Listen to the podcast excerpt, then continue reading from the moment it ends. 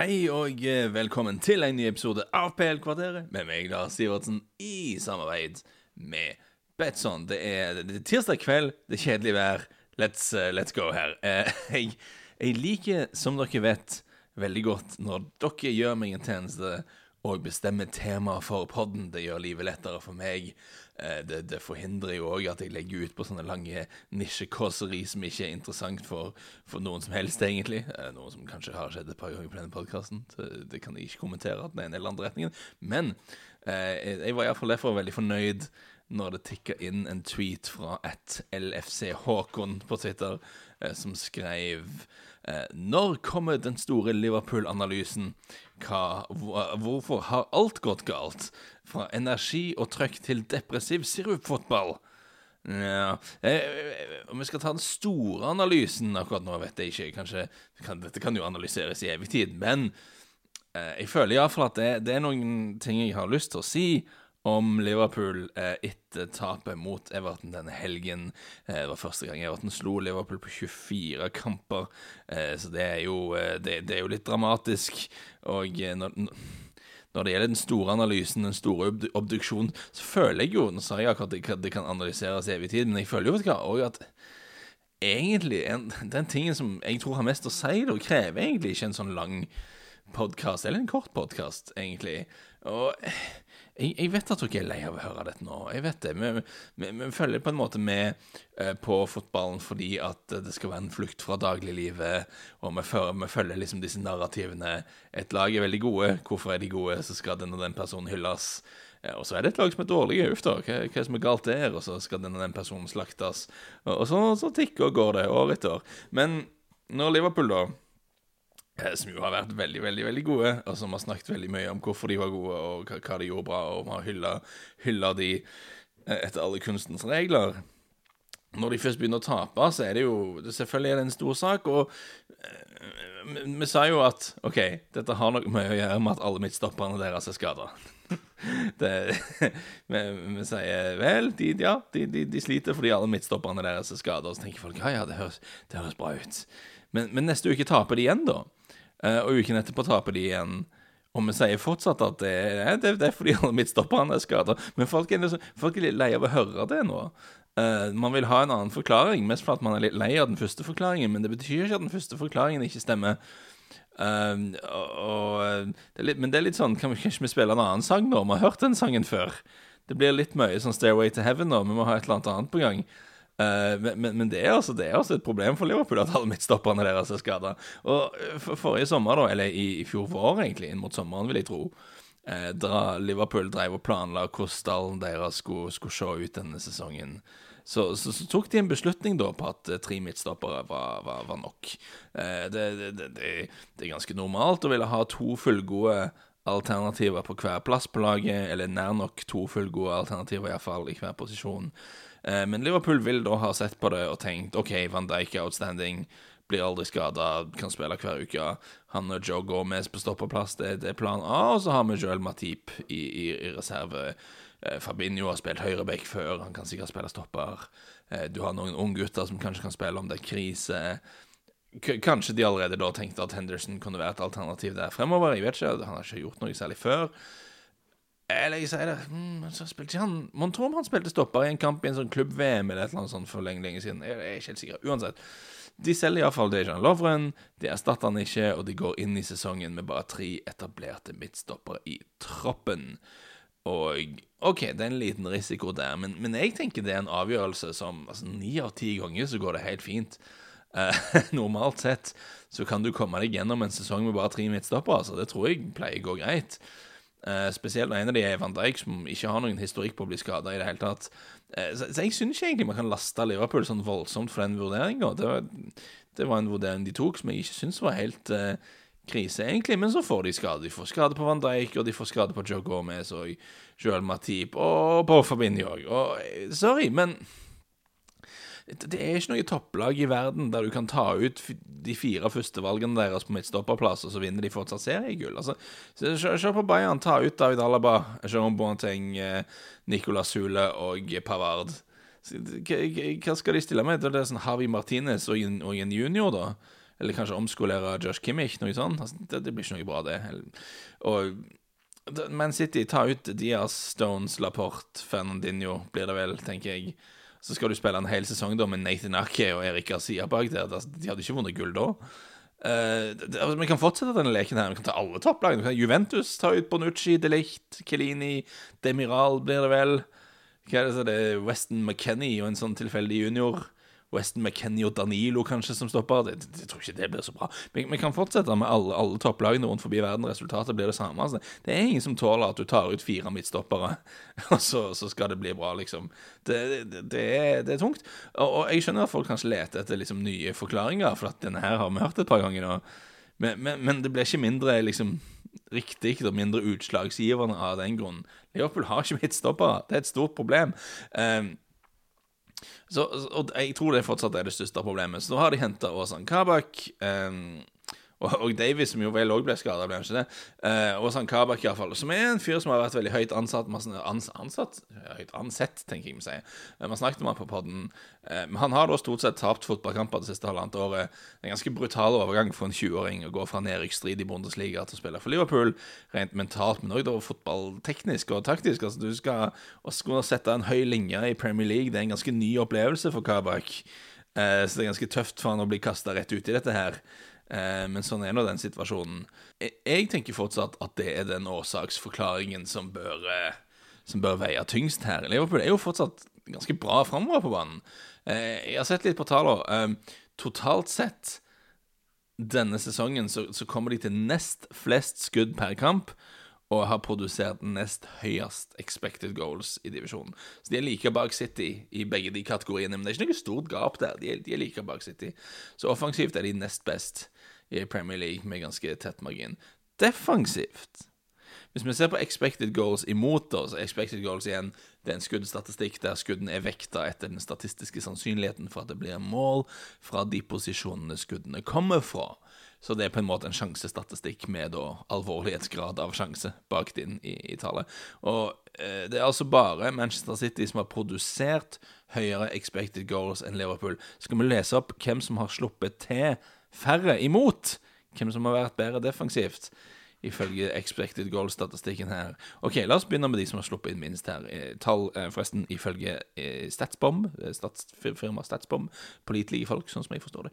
Uansett, Manchester City har både produsert høyest XG og sluppet til lavest imot i 2020. De har vært det beste laget i ligaen. Chelsea har sluppet til nest lavest imot. Kanskje litt overraskende, kanskje litt uheldige under Lampard, rent teknisk, defensivt.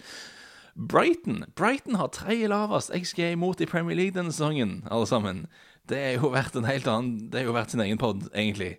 Hva, hva, som har skjedd på sørkysten der. Uansett, City, Chelsea, Brighton, Wolves, Westham igjen. Dette er lag som har sluppet til lavere expected goals enn Liverpool.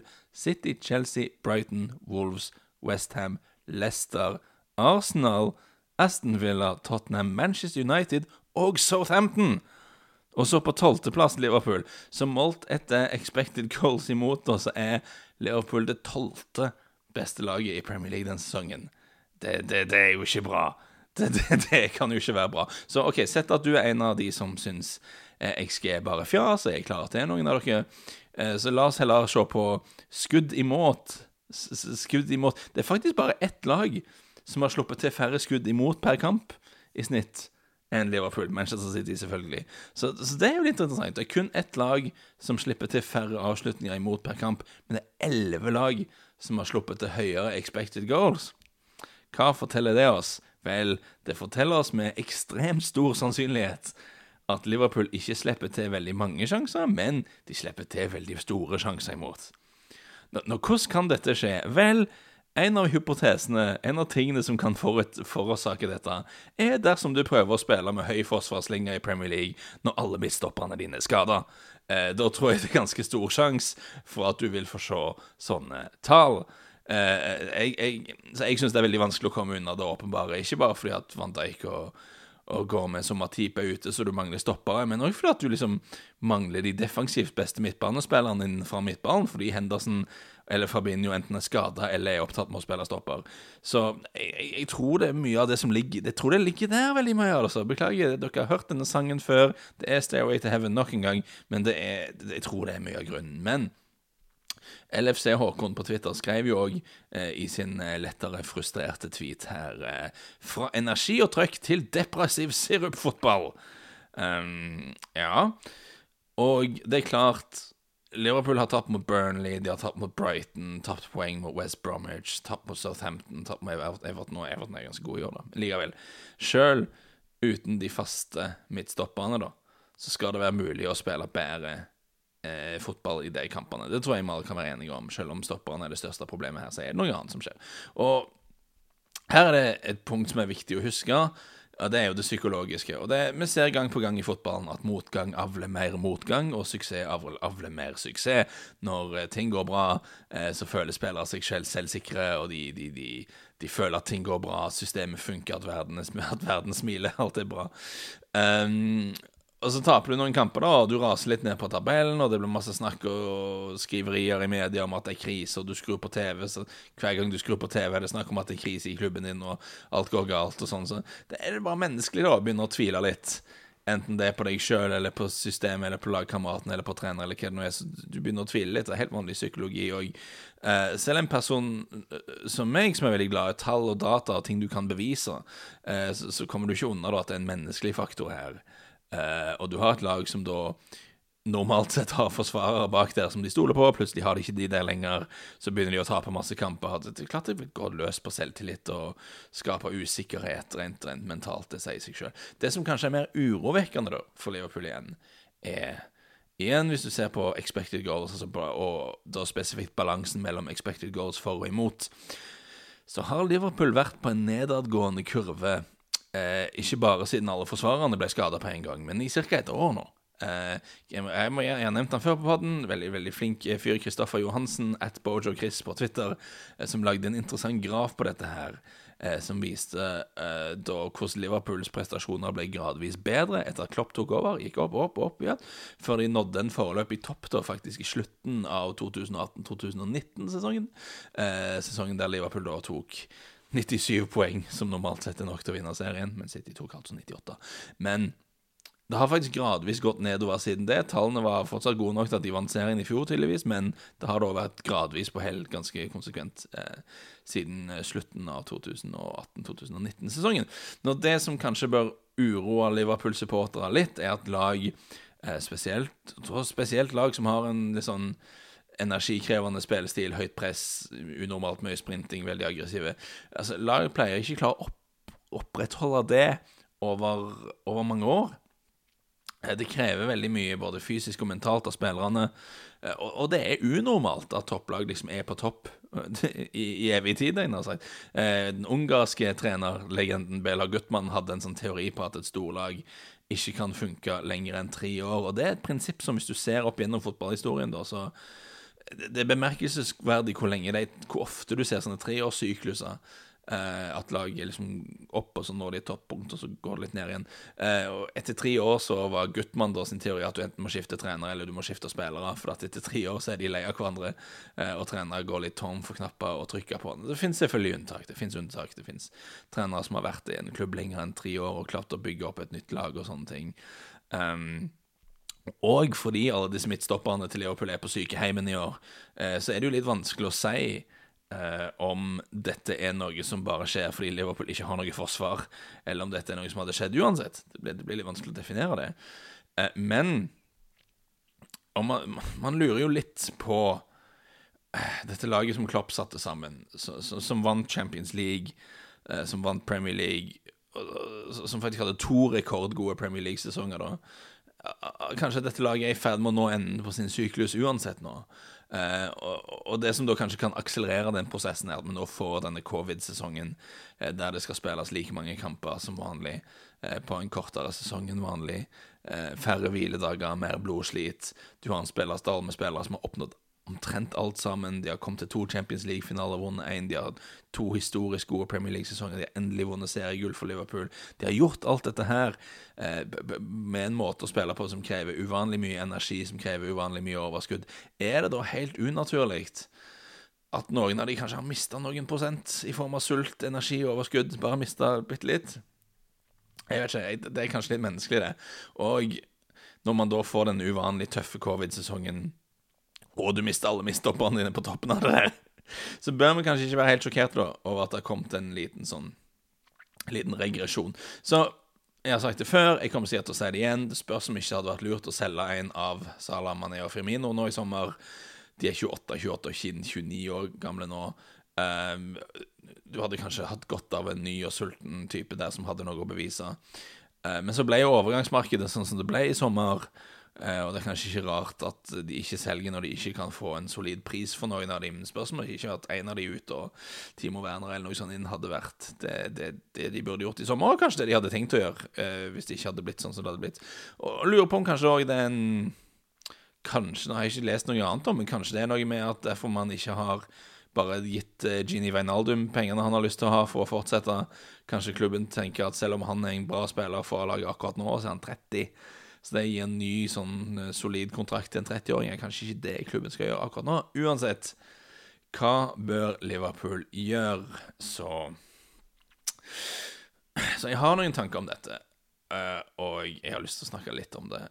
Og det er Hva er det viktigste i fotball for Jørgen Klopp? Vel, hvis du hadde stilt han det spørsmålet, så hadde han sikkert garantert sagt noe om at nei, det er lidenskap, og man skal jobbe hardt og underholde fansen og sånn. sånn. Rent taktisk, da. Rent taktisk, hva er det viktigste for Jørgen Klopp?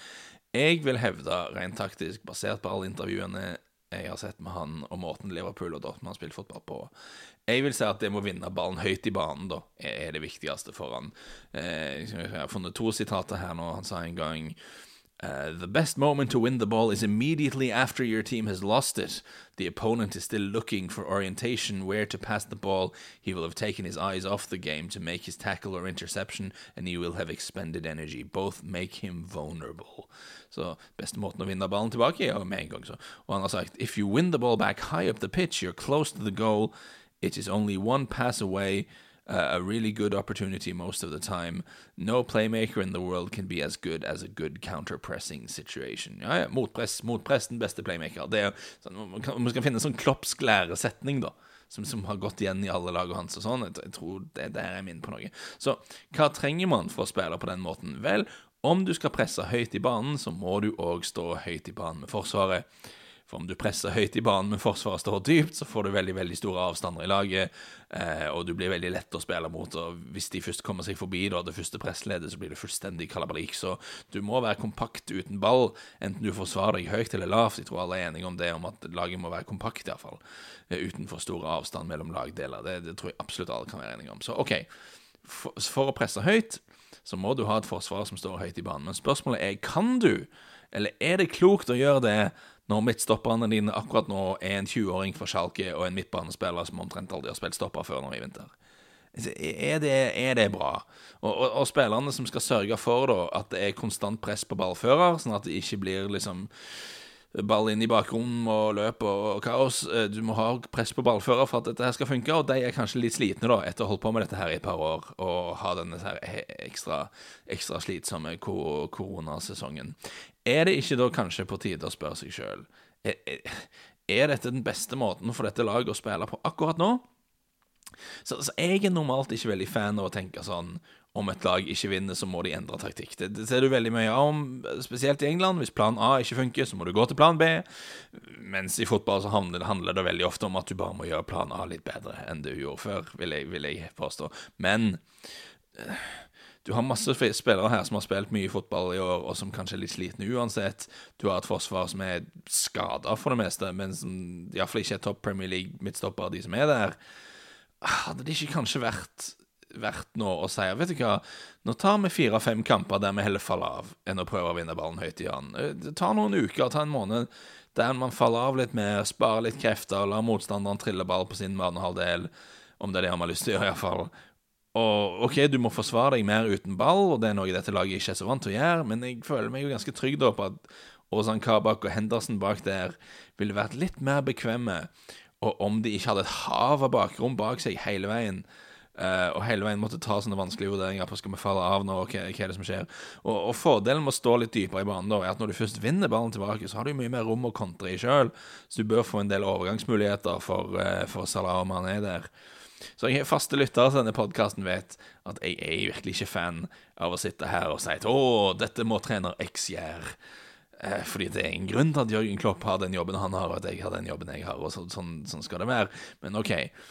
Om du ser på laget som kommer til å vinne Premier League, eh, Manchester City De, de var òg før denne sesongen på en litt sånn nedadgående kurve, da. Eh, Guardiola hadde hatt sine tre år, minst. Eh, første sesongen var mye sånn få ut dødkjøtt og innføre system og sånne ting. Så hadde de to helt fantastiske sesonger, og så i fjor hadde de noen kjipe skader, og så så de ut til å være på vei, på vei ned igjen. Så sånn klassisk sånn treårssyklus for Guardiola der. Nå, i, i, da, i, år, I år har City gjort noe rart.